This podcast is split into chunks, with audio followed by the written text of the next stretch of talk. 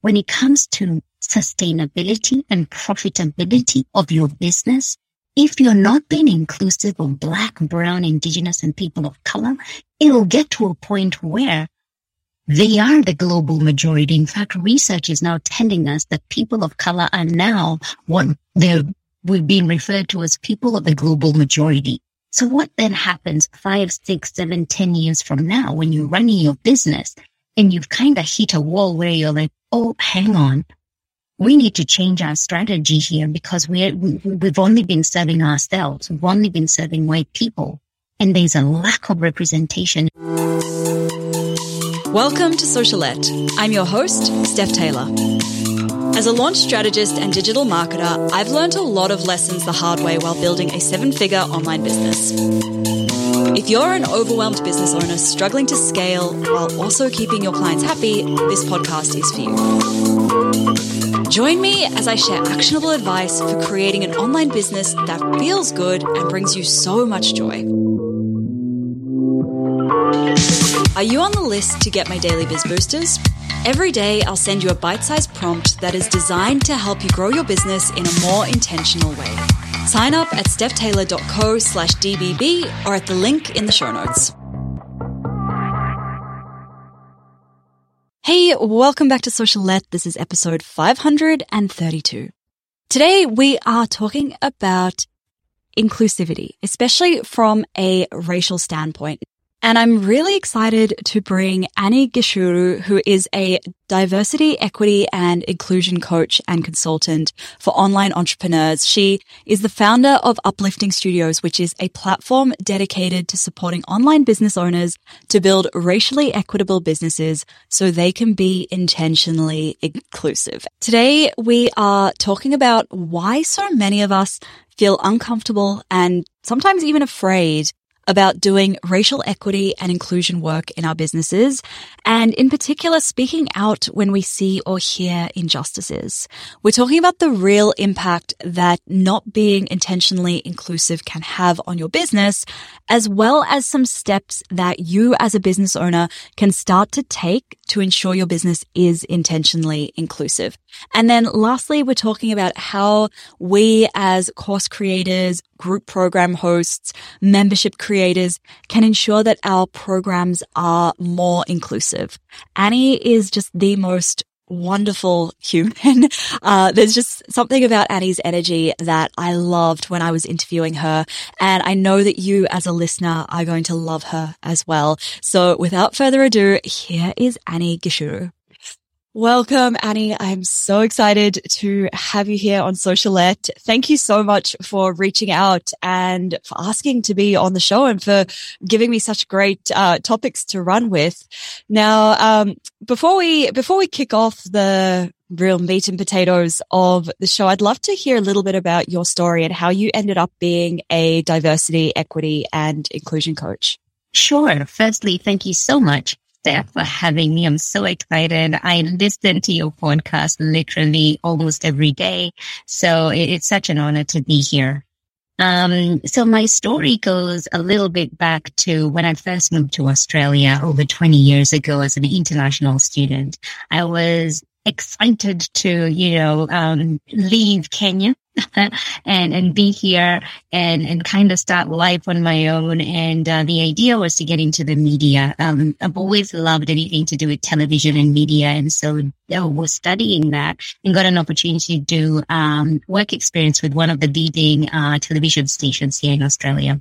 And I got in. I loved it. I was given the opportunity to return. But because there wasn't anybody who looked like me, Steph, or sounded like me, I second guessed myself. And I thought there's no way me as a black migrant woman could possibly make it in television in Australia, despite the opportunity. And so I went back to uni, did a master's degree in something totally different, human resource management, and ended up doing that. Um, but it wasn't until many, many years later, becoming a mom for the first time, that I felt I needed to do more um, in that space and felt really called to share more of our stories, um, positive stories, and, and, in particular stories of migrants of color. And so I started doing that a little bit. In the process, I became a life coach and started supporting migrant women of color to rise um, in their careers with my background from HR.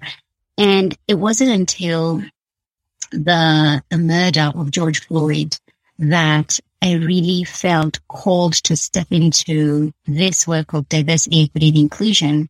Having had that background in corporate, it was very much DNI and it was more to do with gender and disability, but there wasn't ever the, you know, race if anything, what we did was more cultural awareness from an Aboriginal and Torres Strait Islander perspective.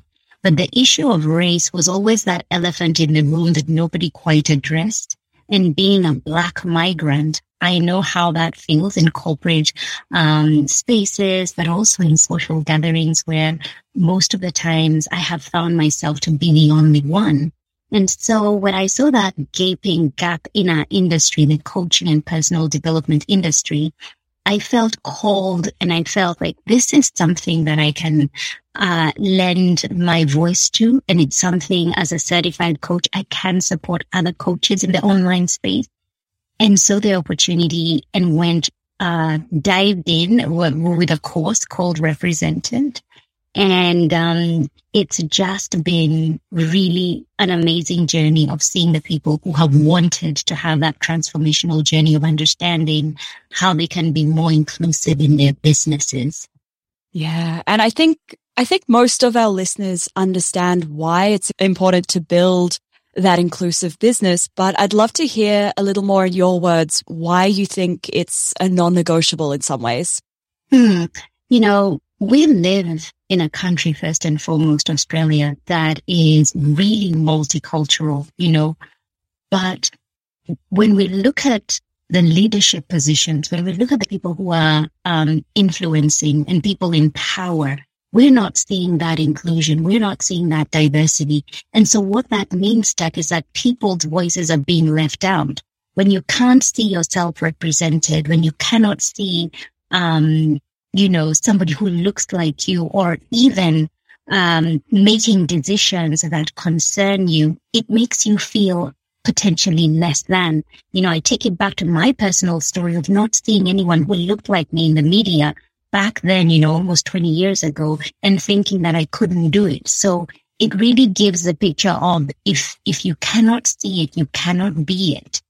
And so the, the reason why representation is so important and why we should be talking about this is because we need to include all of us, who we are as human beings, into how we're doing business. And I think particularly in our industry, our coaching industry, we've gotten into spaces where we're only serving people who look like us.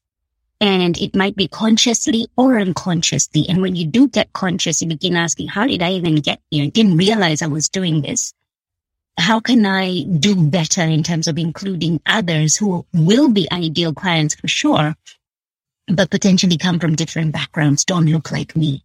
And so that's where we are at. That's where we are faced. And, um, you know, in order for you to really grow a sustainably profitable business, you need to be inclusive because you're potentially leaving money at the table because you haven't included certain people. Mm, and I think the challenge lies, and I know certainly like this for me has been the case that even though we have good intentions, there's so much discomfort, so much fear around doing that racial equity, that inclusion work. Where do you think this fear is coming from? I think it's how it's been packaged, you know, especially how we, we, we, we, we really do take our beat from the US Mm. We look at how things are going and, you know, the US sneezes, you know, we catch a cold. I'm sure you have that thing somewhere. Uh, and, and so when we see how things are, um, in, in, in other parts of, of the world, and, and the, the issue to do with the race is so uncomfortable because of what it means to be a racist. When you think of somebody who is a racist, it is somebody who is, um, who is just that is probably the worst thing you could tell a white person that they're potentially racist because when you think of racism and racists, you think of the Ku Klux Klan. You think of, you know, people who are extremists and neo-Nazi types and, you know, um, bad people, people who we say are bad. And so it is a very uncomfortable subject because it makes white people feel like um, but I'm not that, you know, I'm not that. And the issue with, with race and racism is not so much, I am not a racist, but it is when you are in situations where you observe injustices or things that are unfair and not just, when you stay silent, there's no way that you can say that you are anti-racist because being anti-racist means to speak up. And so why this, this, this discussions are very uncomfortable is because we don't talk about them. It's the big elephant in the room. The no goes on. Oh, I don't offend you. You know, we're all the same. I don't see color, yet I do see color. So we've been brought up to think that, you know, it's wrong to point out differences first and foremost. And then the issue of race is just one where you just don't want to go there because you don't have the language. You don't know where to begin. And so it becomes a subject that is uncomfortable, sticky, yet necessary, but nobody wants to go there. Yes. Oh, that I can resonate with that a lot. And I know personally for me, the fear, a lot of that fear and that, un- that discomfort has come from, well, what if I say the wrong thing? What if I accidentally offend somebody? Yeah. And I know we'll talk a little bit more, I suppose, about specific language and specific steps to make sure that our business is being inclusive shortly in the, in today's uh, chat. But I'd love to know, like, what are some steps that you would suggest for somebody who wants to start being more inclusive, but is afraid? Like, where where can they start to overcome that fear? Um, the fear as well stems from the fact that you've probably witnessed other people make mistakes and get mm. called out in a way that just leaves you feeling, I could not do this. You know, I, I, I do not want that happening to me. And so I also feel that within the DEI space, there has been so much frustration and so much, um, like, can't you see and the urgency to do, you know, to get into this work. But at the same time, I feel because of that approach, sometimes a lot of well-meaning um, white people who want to do this work feel very deterred. Like, uh, I, I know nothing but I really want to come to the table. But I am so afraid of how the reception, you know, how I will be perceived and received. And I suppose the best way to begin this work is to really begin to analyze where am I in this journey and what I, I, I say doing a personal and a business audit to find out, you know, who are the people that I consume information from, the podcasts that I listen to. Who are they? Are they just white people? The people that I follow on social media, are they just people who look and sound like me? Um, where I'm putting my dollar? Whose courses am I buying? Whose books am I reading or listening to? What shows am I watching? That really from just a personal standpoint and perhaps a business standpoint lets you know who you're allowing into your life, who you are learning from. And who you learn from is who then it creates a pattern for you in how you, you do things. And if there isn't, um, you know, a group of people that you're learning from who are diverse and different from you, particularly from a race perspective, being inclusive becomes very, very difficult because all you are taking in is all that you are. You don't know what you don't know. And so once you begin to explore other authors, explore people who are putting on courses that are not necessarily white, but in, within the realm of the work that you're interested in, you'll begin to see different ways of doing things. And this is where inclusivity comes in, inclusive language, inclusive behaviors that influence and, and begin to change the way you do things in your business and in your life. But beginning this work Steph, it really has to come from a personal perspective where people get it wrong is trying to you know, how can I make my business more inclusive? Can I, you know, um, put a scholarship here and there? But you're getting it all wrong. That's not the order of events. It really starts from you and that personal, um, work of how did I even get here? My upbringing. What school did I go to? Where, where, where is the disconnect? And why does this make me feel so uncomfortable? Is it something that I've witnessed or seen or heard or read? And doing that, that digging and then um, you know, applying material where, you know, reading and getting to understand a little bit more of the subject matter that is uncomfortable. Ooh, that's so good. oh wow, mic drop just there because I think um, for so many of us, we almost think it's like, like you said, it's that that band aid of um, starting to follow the right people or um, and and promoting those people rather than really wanting and inside looking at yourself. Yeah. Uh, yeah, I think yes, you're getting it. You're getting it, Steph, because where I'm seeing, especially as a coach and an educator in this space, is a lot of mass consumption. People are just consuming. What's the best book, Annie? Tell me. And they buy it, either they read it or they don't because it's too confronting. And you become this mass consumers of wanting to know the latest or listening to the people that they're following and just watching, but not taking any action. You know, so we become mass consumers, but we are not the change makers that we want to be. Mm. And that is where the disconnect is because there's so much. Let me catch up. Let me, I'm overwhelmed. It's too much, but nothing is connecting on a personal level for those little baby steps and changes to begin to take effect. Because once you get affected personally and start making changes, they begin to influence other areas of your life, including your business.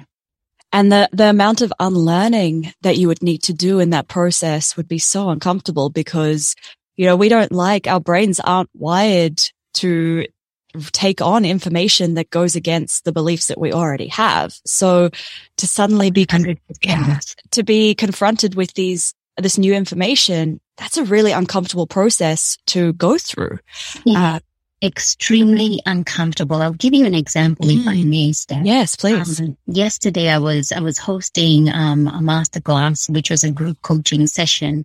And one of the women had shared a win and she's like, you know, I was applying for my daughter to go to a certain, you know, um, extracurricular activity. And what I loved was how inclusive the form was. It wasn't just asking about date of birth and, and, and, and all those things. It was asking about the child's, you know, how they identify their background, their pronouns, you know, asking about their mental well-being and, and any other things that might get in the way of them participating in, in programs that they have and so on. And she, she got so excited and she's like, this is so inclusive. I love how they're doing this. I, I want to look at ways in which my coaching business, I can begin to have such, such application forms. And, and I, I said, look, there are pros and cons to this. Absolutely looks great uh, and sounds great from an inclusive perspective. But I also want you to think about how that looks like from somebody who holds a marginalized identity. Because what that means when you begin to ask me to identify myself and what my background is,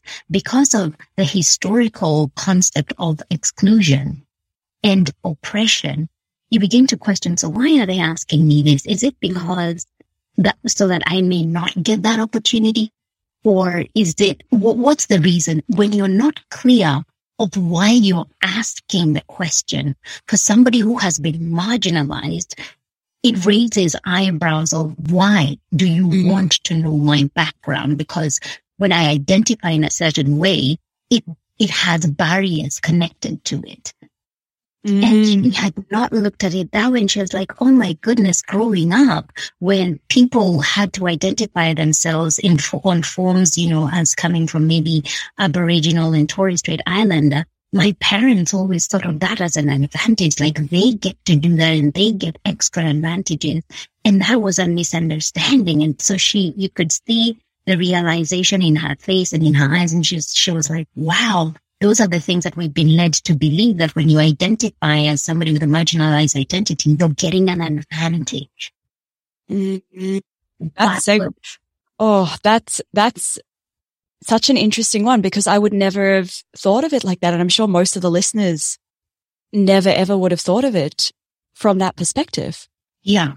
And so it's little things like that that you, you kind of think you know or you're doing the right thing, but without having the context or the understanding, you know, and there's nothing wrong with putting a form like that, but just give context. Why are you asking for this?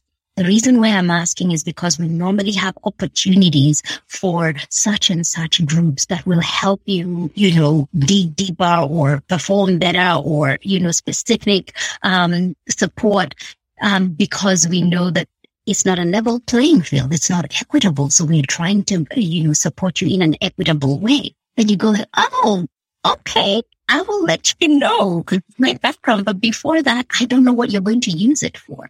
And so, you know, it's, it's little things like that that take a lot of work and understanding to get to a point of truly being, and it's a lot like lifelong journey. You never get to get, get it all.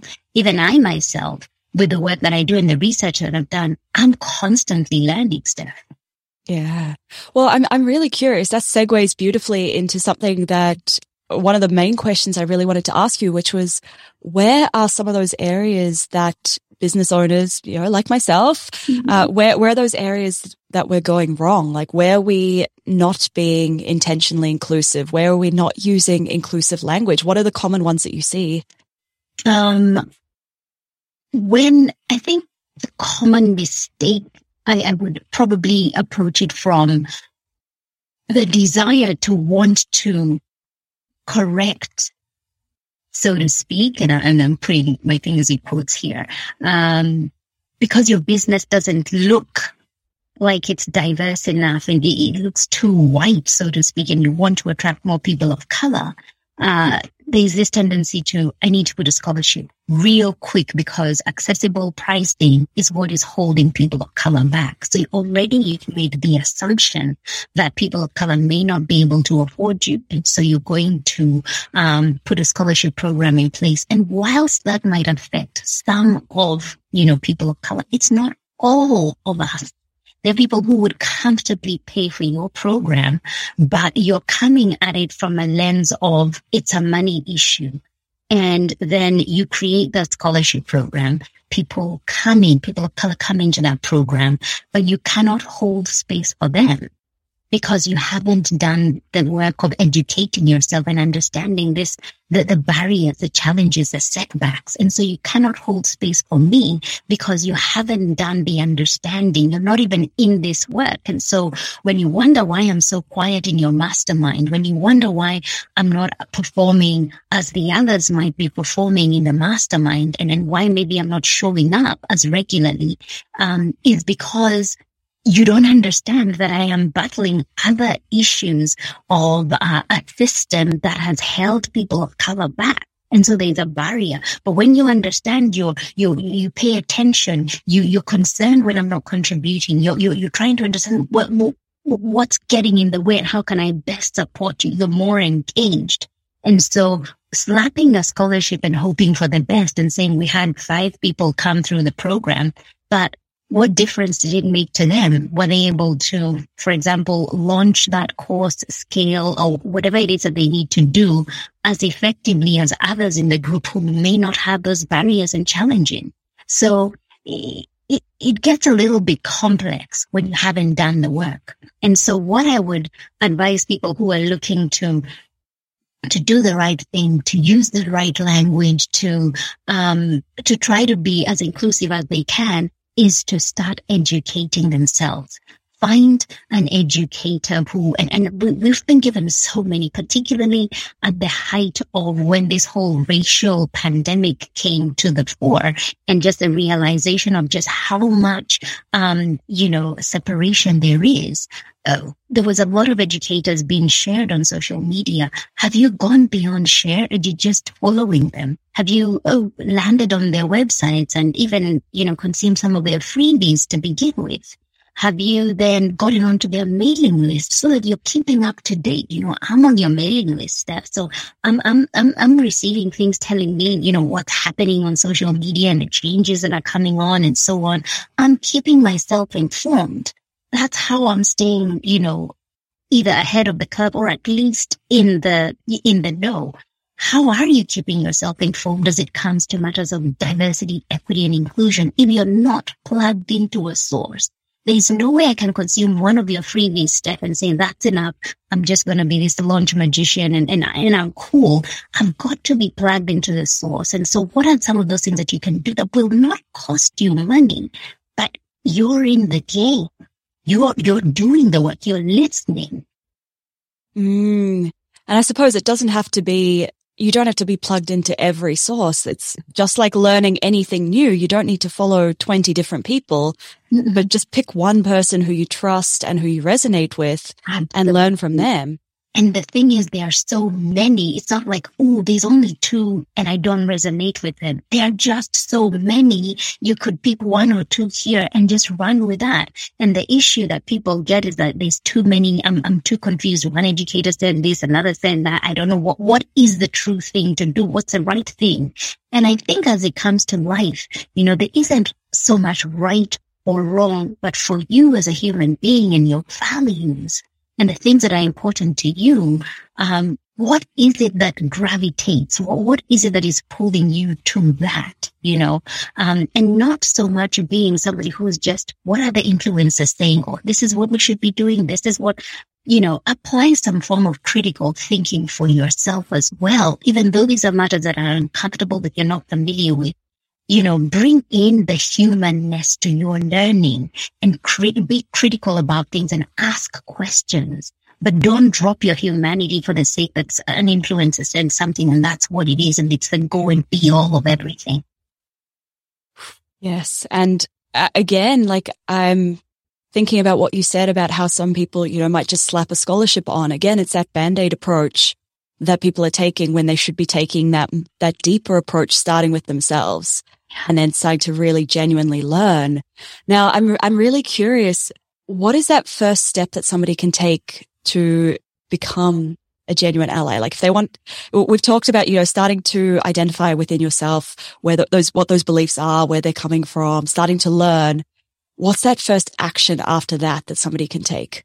Um, once you begin to consume content and you, you've kind of plugged into some sources that, that you love, the next step would be, I would love to be in a container where I can ask questions because so much is coming up. You see, the thing with a book or a podcast or, you know, a TED talk or whatever it is that you're, you're consuming, you can't ask questions. But when you get yourself into a container like, you know, a course or a mastermind or, you know, a membership, you have the opportunity to then ask questions from the person, the educator, the coach. And, and there's, there's often that question that I'm asked is, um, you know, uh, I don't want to offend by asking a question because we've been told that we shouldn't be asking people of color to educate us, that we should educate ourselves.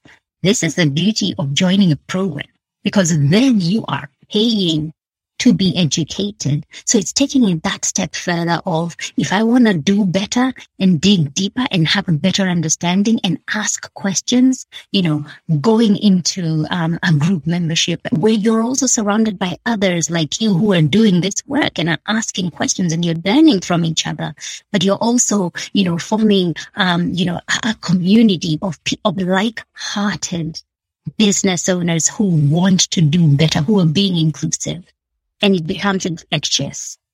Mm, I like that, like-hearted.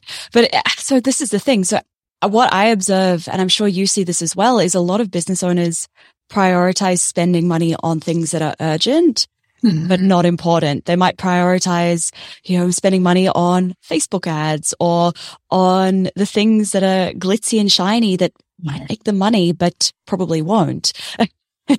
but what would you say um, to someone who likes that idea of working in that container, but says that it's not a priority to spend that money right now? You know, the thing is, it might not seem like it's a priority right now, but the longevity of your business as you continue to do the grind and the daily activities of your business that are not inclusive, you will look back a few years from now and say, how did I get here? How did I miss something that was so important, but never deemed it important? Because, you know, this is not something that affects white people. it's something that you actually have to make time for. And here's the thing. When it comes to sustainability and profitability of your business, if you're not being inclusive of black, brown, indigenous and people of color, it'll get to a point where they are the global majority. In fact, research is now telling us that people of color are now what they're, we've been referred to as people of the global majority. So what then happens five, six, seven, ten years from now when you're running your business and you've kind of hit a wall where you're like, oh, hang on. We need to change our strategy here because we're, we, we've only been serving ourselves. We've only been serving white people and there's a lack of representation. And we're also getting to that point, especially as you see, like with um, speaking engagements where people are getting called and they're like, Hey, hang on. This is an all white panel. What is going on? We need more. It's going to get like that with business. It's going to get like that with our courses, with our um, online businesses where people are like, hang on, all your testimonials are white. What's going on? Do you just have white people? And you're like, no, no, I don't. But You've got to get into this work and it takes time. It's not work that you can rush. So when you get six, seven years from now and you're like, we need to do this work, you will be so far behind because it takes time to grow into this. It's, it's more, it's a life decision and it takes time to grow into inclusivity. It's not a, a light switch. It takes time. And so there's never been a better time like now when, so to speak, it's not headline news you know, not when everybody's rushing to, to kind of get educated for that bit and then move on until there's another, you know, tragedy. This is the time to do the work when it's quiet, when it's not, you know, seemingly, um, as, as, as urgent. Mm-hmm. Oh, I love that. And sort of pivoting a little bit, I guess, towards um, programs, courses. You mentioned masterminds a little bit there, memberships. Mm-hmm when somebody's putting together a program, and it might even be, I guess it could even be a one-on-one coaching program, but what are some things that they need to be aware of that might make that program not inclusive? Yes. So one of the things, and it's something that I've been teaching in the recent weeks is having an inclusion statement, you know, having an inclusion statement that really shares the kind of your values it talks about the people that you serve. It talks about what's important to you it even might talk a little bit about your journey to getting here. How did you get here to being inclusive and wanting to be of service to people who come from diverse backgrounds and not just from a, a race perspective, but also from those who identify as, you know, LGBTQIA plus, you know, um, uh, from those who are non-binary, those who may have disabilities and those who may have different religions that, you know, that you're having a statement that talks about the things that you value and how in, the kind of inclusive leader that you are seeking to be or are working towards being, that in many ways allows people who come from a marginalized identity to go like, Hey, there's something different about Steph. I, I, I didn't know that about her. Um, I want to take a step closer to her and I'm going to be paying attention. And the next time something is being launched, I, I think I'm going to take that on board because I can just feel a vibe here about how genuine and inclusive she is because inclusive, inclusion statements are very vulnerable. You're sharing maybe where you've gone wrong and you're sharing about how you want to do better and the kind of world that you want, the kind of people and the kind of world that you want to be a part of.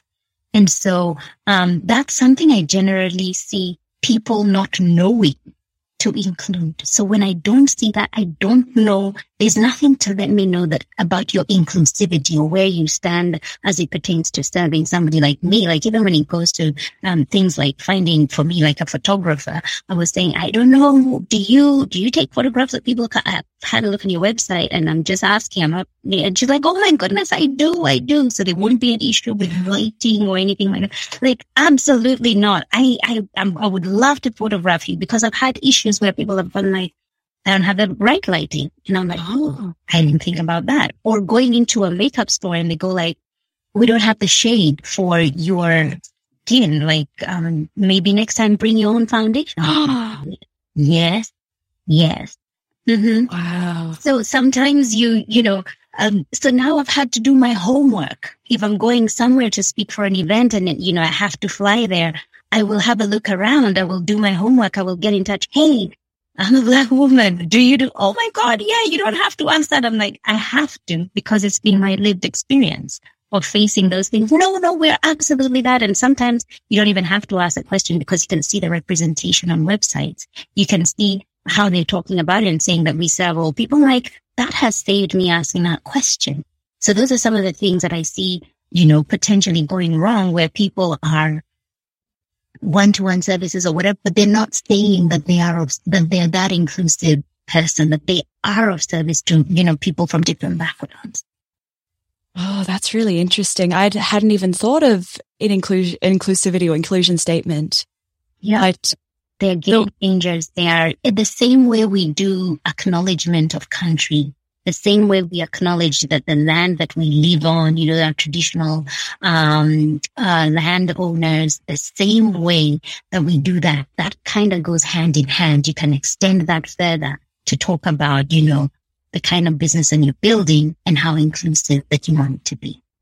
Oh, that's, that's so important. And how can we start? So that's one way that we can start to attract people of color into our programs. But for many of us, we've naturally, and probably because of the reasons that you've just mentioned, we've probably not attracted that many people of color into our programs previously. So it's not like we can include testimonials yeah. or photos or anything like that.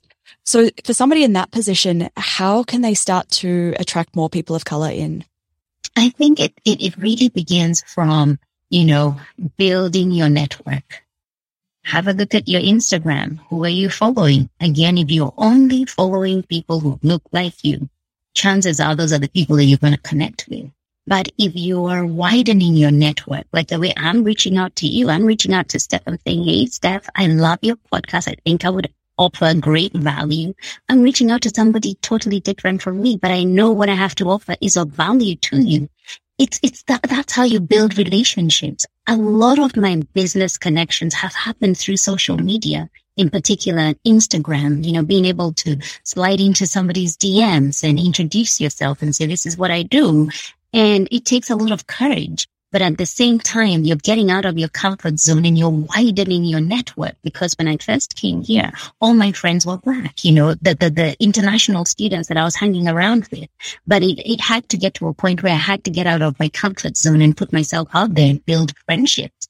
And it's going back to those basic steps, going back to the basics of how can I build um, authentic relationships? Who am I following? How can I expand my, my reach? How, how, how can I make my network more diverse? That's where it starts from. And then when you begin to put your offers out there, you can go, there's so many people who come to me say, Hey, Annie, um, you know, I've got this going on. Do you know anybody within your network who this would be a, a good? And I'm like, yep, I know a couple of people. I'll connect you, but it's because I have a relationship with you and I know you're doing the work that you've been a student of mine or a client of mine. And I'm able to go back to my peeps and say, Hey, this person has this. I know this would be something that you would want to do for your mindset and so on and so forth.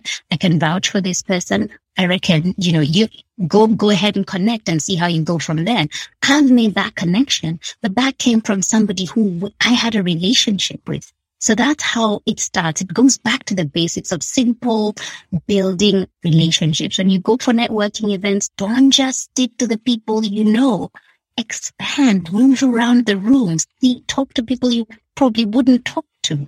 And that's how you begin to expand and attract people of color because of how open you are and, and, and how, you know, it starts from a friendship perspective, really.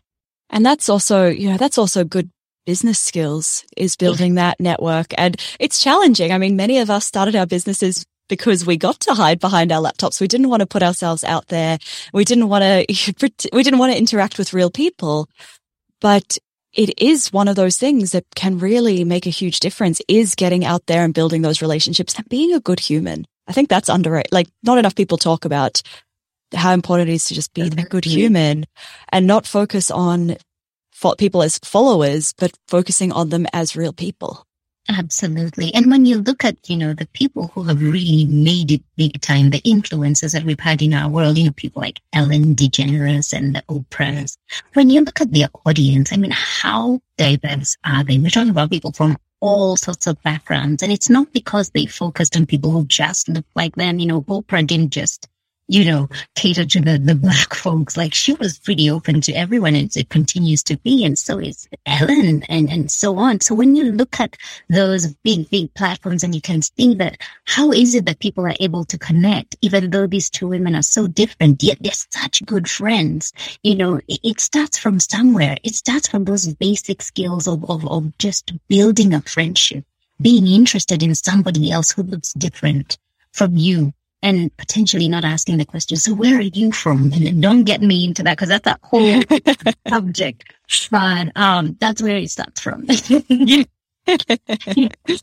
oh yes. So actually on that on that topic that's just raised another question like what's some kind of language or some that's that's obviously one question not to ask. Mm-hmm. What other what other words should we not use? What questions shouldn't we ask particularly in a business context?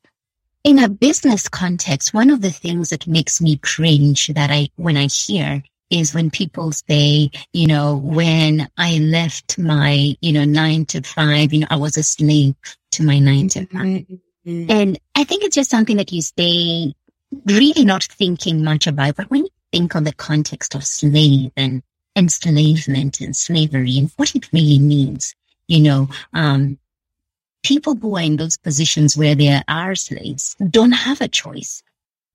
That is not something they can get out of, you know. Um, and so using language so, so loosely and, and not really understanding the impact, you can leave. You're not a slave to your nine to five. Um, and if you got made redundant, you would find another way out or whatever. You're not a slave. So it's language like that, um, that I hear often and I, it just makes me cringe because not really understanding the impact of, of, of those words. Again, words like tribe, using tribe and not fully understanding, you know, the, the context of what a tribe is and how it's used. And, and, and it's not necessarily just, you know, a tribe is anyone. There's a, there's a, distinct um, definition of what that is. So saying, Hey, queen, yes, or, you know, using those sort of African American colloquial, um, slang kind of English to, to, to either be cool or because it's a trend. Sometimes it becomes not trendy and it becomes offensive because for those who speak that way, that becomes a barrier for them or your English is not you know, white enough. It's, it's quite black. That means that maybe you're not educated enough, right? So that's a barrier for them. But when you as a white person use it, it's hip, it's cool. It now becomes, you know, a trendy thing. So see how the imbalance of power there is there. So it becomes a power structure there. Um, and I, and I dive into this in my inclusive language guide, you know, the do's and don'ts of that inclusive language, which is a free guide available. So yeah, when I talk about more words and the, the alternative words to use and just being aware of how fluid language is, what we're using today may not be acceptable in a few years time because of just becoming more aware and the impact that has on, on certain, you know, communities and particularly those who are marginalized. Absolutely. And we'll link to the free guide in the show notes. And I think, I think something that I, I think this was like the, what you, what you were getting at there was a lot of it is we don't even know better. A lot of the time we're using these words and we don't know better. And it's not until maybe somebody gets called out or somebody makes a comment about how offensive it is that we realize, oh, actually that maybe that wasn't the right way to say it. I'm going to end with, it's probably quite a broad question, but if somebody is in that situation where either they've been called out or somebody's made a comment about it, how can they, um, how can they address that mistake? Mm-hmm. Well, let me start by saying this. I advocate for calling in rather than calling out. I think calling out is you kind of have the expectation that the person should have known what you know. Mm. You know, like when you know something and you're like, how could you do that? And maybe the person sincerely did not know. So we are treating somebody with this kind of like, you know what I know. This is offensive. You shouldn't have done that. And you call them out. And what happens when you call out people? It makes them defensive they do not have the capacity at that point in time when you're coming at them to take accountability and responsibility. But when you call in somebody, you're saying, Hey, you know what you said? This is what it means. And this is how it came across. And this is the impact of what you said. And I know the person that you are. This is not what you subscribe to. I know you are a person who wants to do better and be better when you come at it from that perspective, somebody is able to go like, yeah, you're right. You're, you're right. Yeah, I, I messed up and I, I, I, should know better and, and I will do better. So when you make a mistake, what I encourage people to do is offer grace, offer grace to the person who's made, who's made a mistake because we need everybody in this journey, in this movement, in this work of building inclusivity and making people feel, you know, part of this, this movement. And so the thing is, rather than calling out, call them in. And when you are called in or when you're called out, you know, have the grace to say, to listen, to listen and just take it in and, and apologize. You know, and sometimes you may not be quick to apologize. Maybe you just need some time to just let it sink in. But, um, you know, just, just listen, just be quiet because when you start going back and forth, that's when things get a little bit messy and, uh, and seek to do better. Maybe that's when you get in touch with a DEI coaching consultant and go like, Hey, I messed up here. In fact, that's how the relationship between my coach, my business coach is a white woman and she's amazing, but she had gotten called out for not being inclusive for an event that she had put out. And, um, long story short, um, we work together now and she has been somebody who has learned from her missteps incredibly well. Oh, thank you so much, Annie, for sharing all of this with us today. You have been an absolute fountain of knowledge. Where can the listeners find out more from you? Tell us a little bit about your freebies, all of the magic that um, people can consume if they want to be in Annie's world. Sure. So I spend most of my time on Instagram. My handle is Uplifting Studios TV and you will find me sharing lots of client lessons. I'm always dropping some gems there in terms of lessons that have come up with, you know, talking with my clients. You'll find that in my highlights. Um, I have two amazing freebies. One is 10 steps to becoming a genuine ally and advocate for people of color, which you can find again on my Instagram. And, um, you know, the inclusive language guide, the do's and don'ts of inclusive language, particularly for those who are in the online space.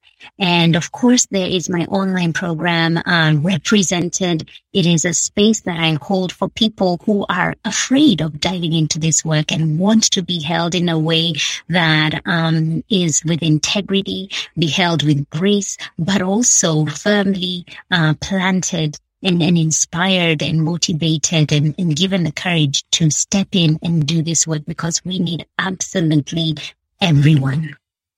That's wonderful. We'll link to all of those in the show notes. Thank you again, Annie, for sharing your time with us today. And I hope to, you know, I hope to bring you back again someday to talk, dive even deeper into this because there's so much more that we can cover, right? There's just, it's like an endless topic and it's so important. So thank you very much.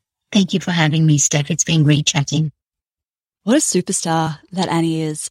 Now, from this episode, I'd love for you to go and think about two or three ways that you can implement what you've just learned from Annie. So two or three things that you can do in your business or in your personal life to learn a little bit more or perhaps to even make your program a little bit more intentionally inclusive or your business a little bit more inclusive. For me, that's going to be learning a bit more.